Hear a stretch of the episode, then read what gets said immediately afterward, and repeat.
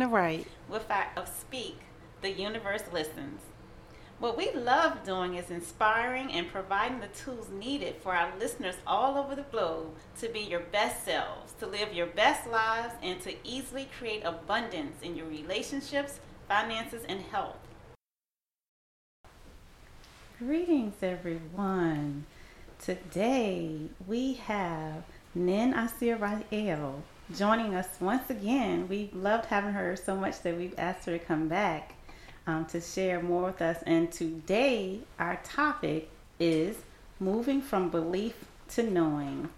So, thank you for joining us again today. How are you? I'm great. Thank you. Glad to have you back. Thank you. so, moving from belief to knowing. What, Diana, what does that mean to you? How do you feel about that?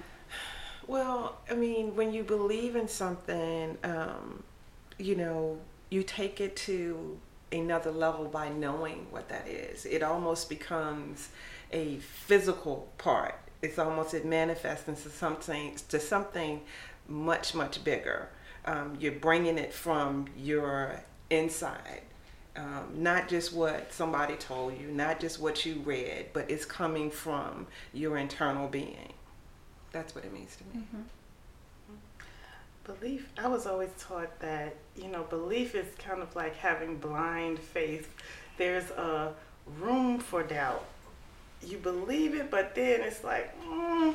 but when you're acting out of a sense of knowing it's like without a shadow of a doubt it's like you don't for example you don't believe you can ride a bike once you know how to ride you just know you can ride it and you ride it mm-hmm. without even thinking it's no guessing. It's just something that it's innate. And I think that um, when you're in belief mode, once you've had a certain amount of experiences with something, you kind of move into that sense of knowing. It can be a, a process where you can move into mm-hmm.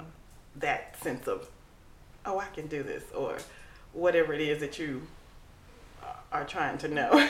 nobody, once you get that knowing, nothing can shake that because you know it. it. you know, mm-hmm. um, just you know, fully and mm-hmm. like, no, I know this. I know right. how to ride that bike. Or no, you know, I know what this is. I know how it makes me feel, so I'm good mm-hmm. from there. Yeah. How about you, Arvette? Yeah, so I think that making that distinct, distinction is an important distinction because I think in general we always act as if we know certain things. Like even maybe the conversation we're having today, people are saying, "Oh, I already know that," you know. Or if you talk about, okay, well, all things are possible, people are like, "I know," but then at the same time, they're struggling in their lives. Right. Um, so, do you know it or do you believe it? Like, right. and what's the difference mm-hmm. in that? Um, and how do you make that shift from believing? to knowing? Like what is that hurdle that you need to overcome? And i remember i don't know if this is a good analogy or not but i remember um, back in school on the very first day of school one of my professors had us take an exam. And the exam is about so it was like a i want to say an abnormal psychology class and so we had to take an exam on about abnormal psychology and so of course we're like okay, I'm here to learn about this. Like, why are you? I'm not taking an exam. you know. and so, what her um, rationale was, she said that when you learn about, let's say, abnormal psychology, you're always saying that you already know it. Like, there's a feeling you already know this.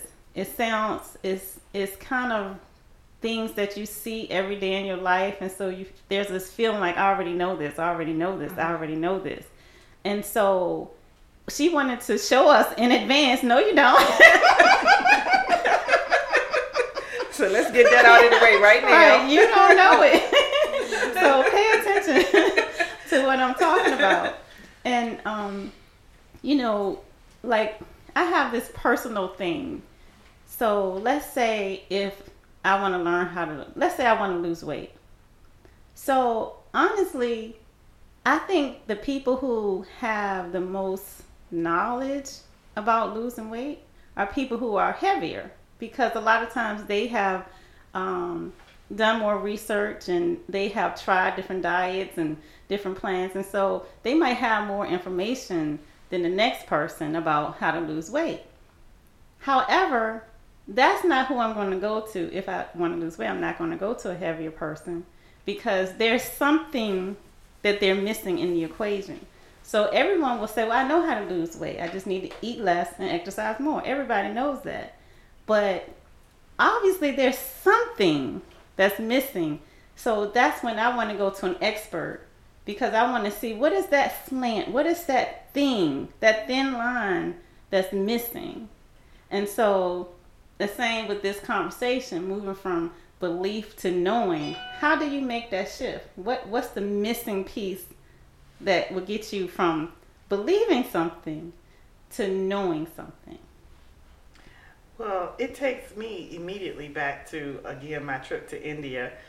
Going there and reading the program and what we were about to experience, I was like, oh wow, I was super excited and I just couldn't wait to experience it all, see it all.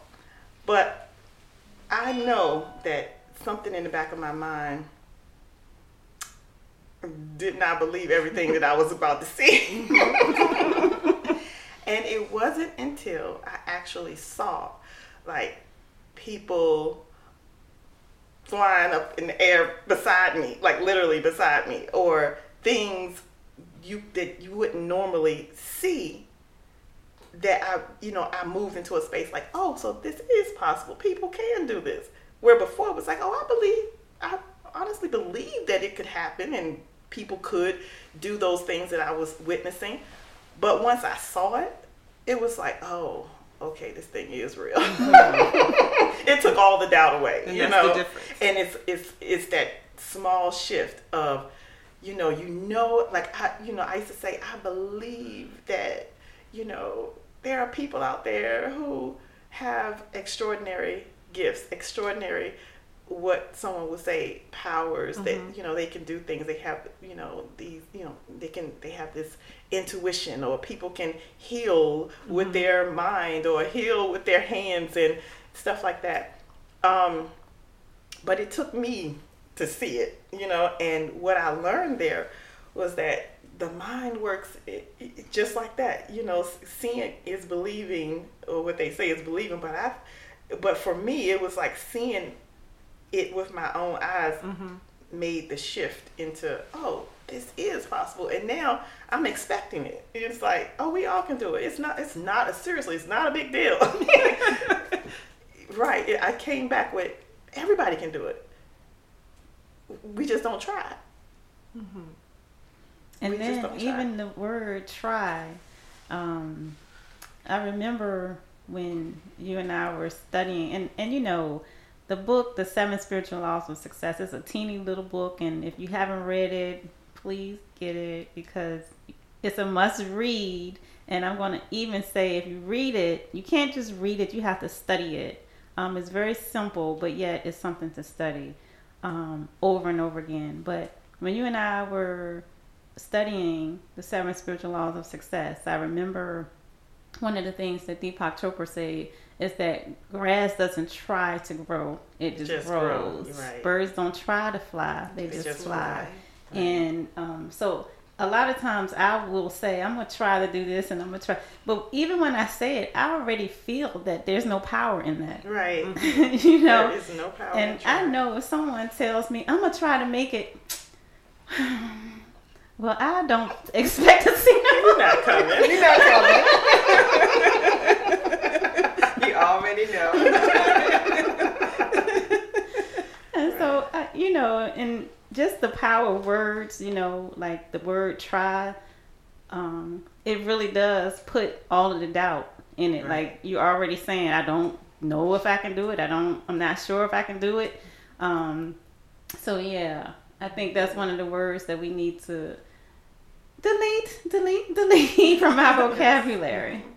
And that's so important when you talk about the words and you talk about trying. So many of us don't know what those words are because we've been taught trying is not a bad word, but when you're putting it in, you know, the context of what we're talking about, mm-hmm. trying, it does have that doubt there. Well, why mm-hmm. do you need mm-hmm. to try? Just do it. Mm-hmm. Right. You know, um, but with that, just doing it, we have in a earlier podcast we talked about that fear mm-hmm. so then that comes into play as well and then mm-hmm. knowing what those blocks are right. you know to be able to you know get that noise out of your head and release and be able to mm-hmm. just do it.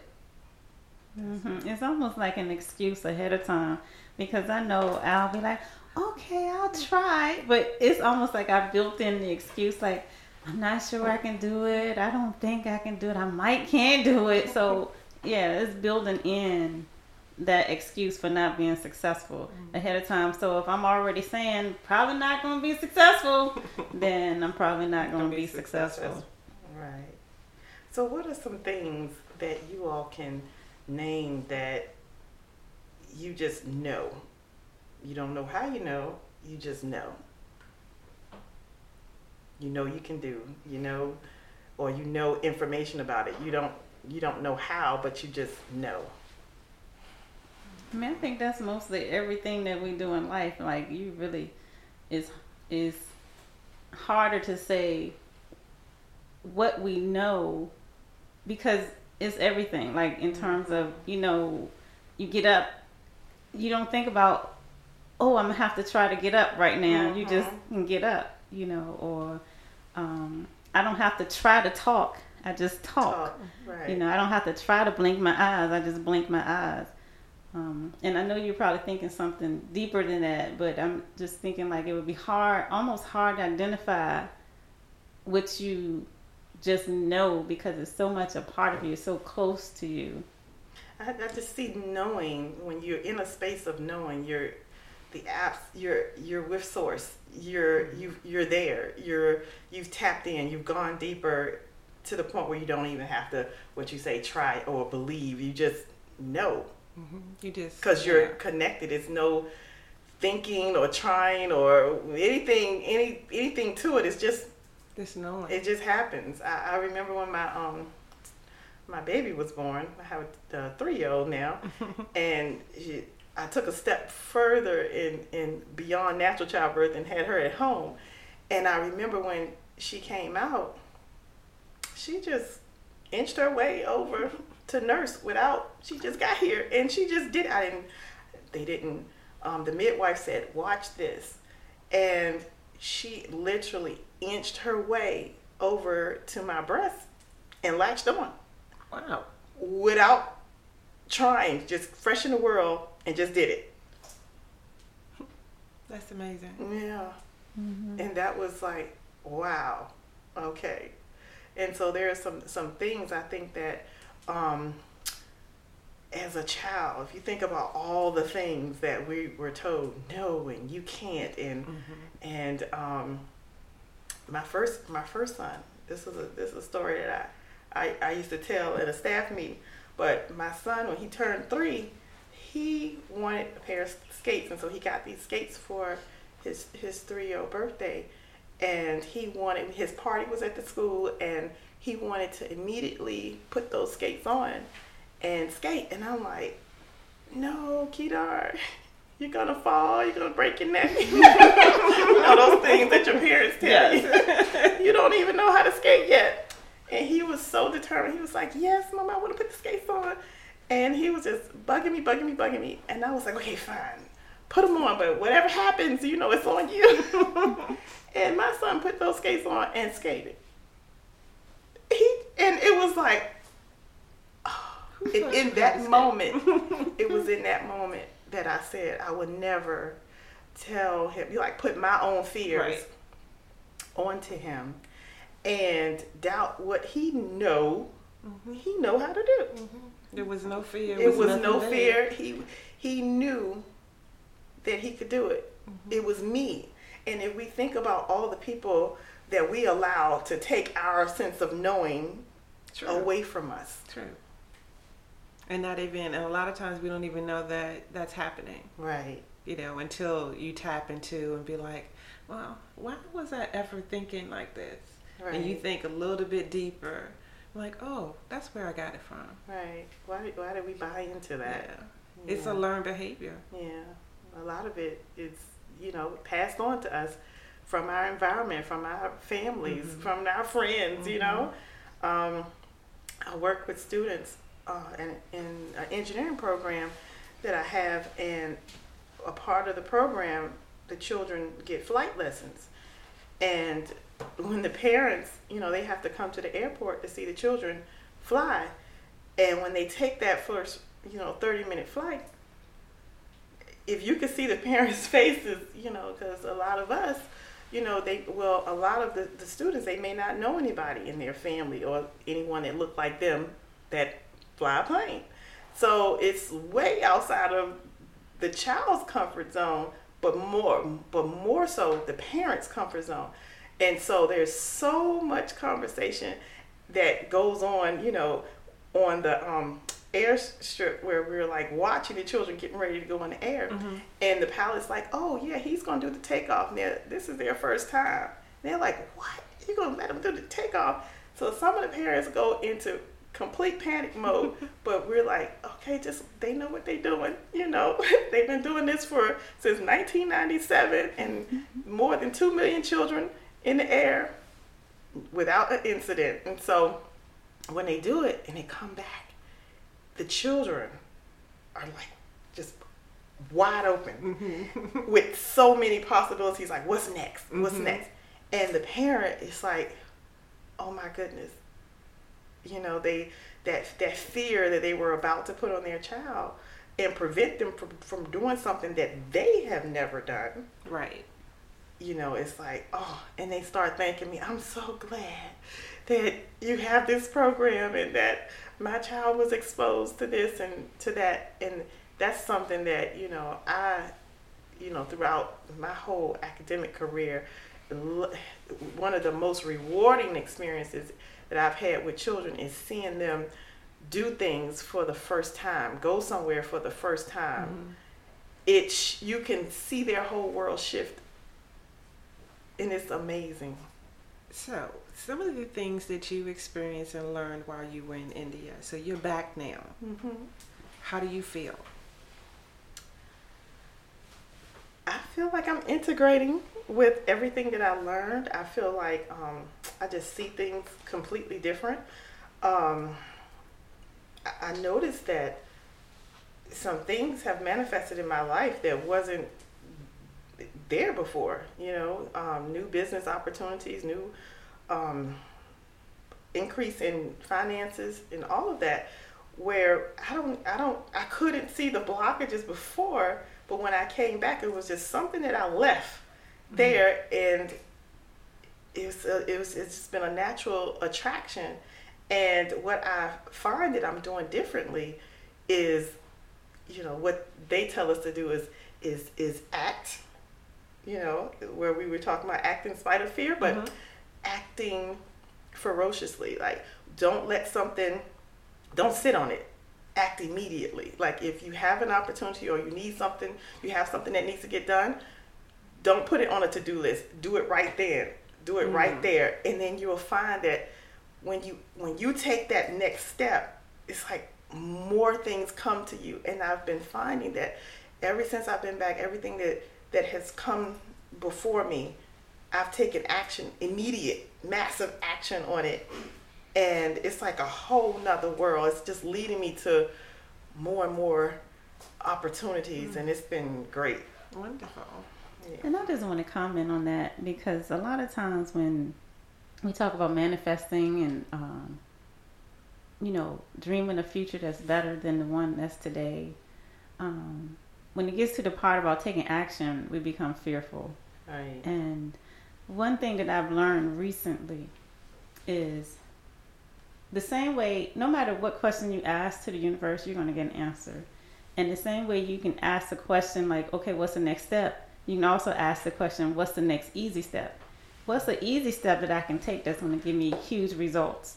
Um, and so steps that are comfortable, like ask for steps that are within your comfort zone, things that you know, like I always say, there's a million ways to get anything done. So you don't have to take the hardest route. you know, ask for an easier route. Ask for a route that is in your comfort zone, something you can do, something that's easy, something you can accomplish today, and that will have massive results in the long run. And that is, I'm so happy you said that because, you know, we always hear step outside your comfort zone, mm-hmm. you know, and it, that can be pretty scary. Mm-hmm. Um, but every single thing that I had imagined for myself as far as being able to be at home. Um, I, w- I met a phase in my life where I just wanted to be a mother, where before I was a mother, but I was a businesswoman and I was juggling so much.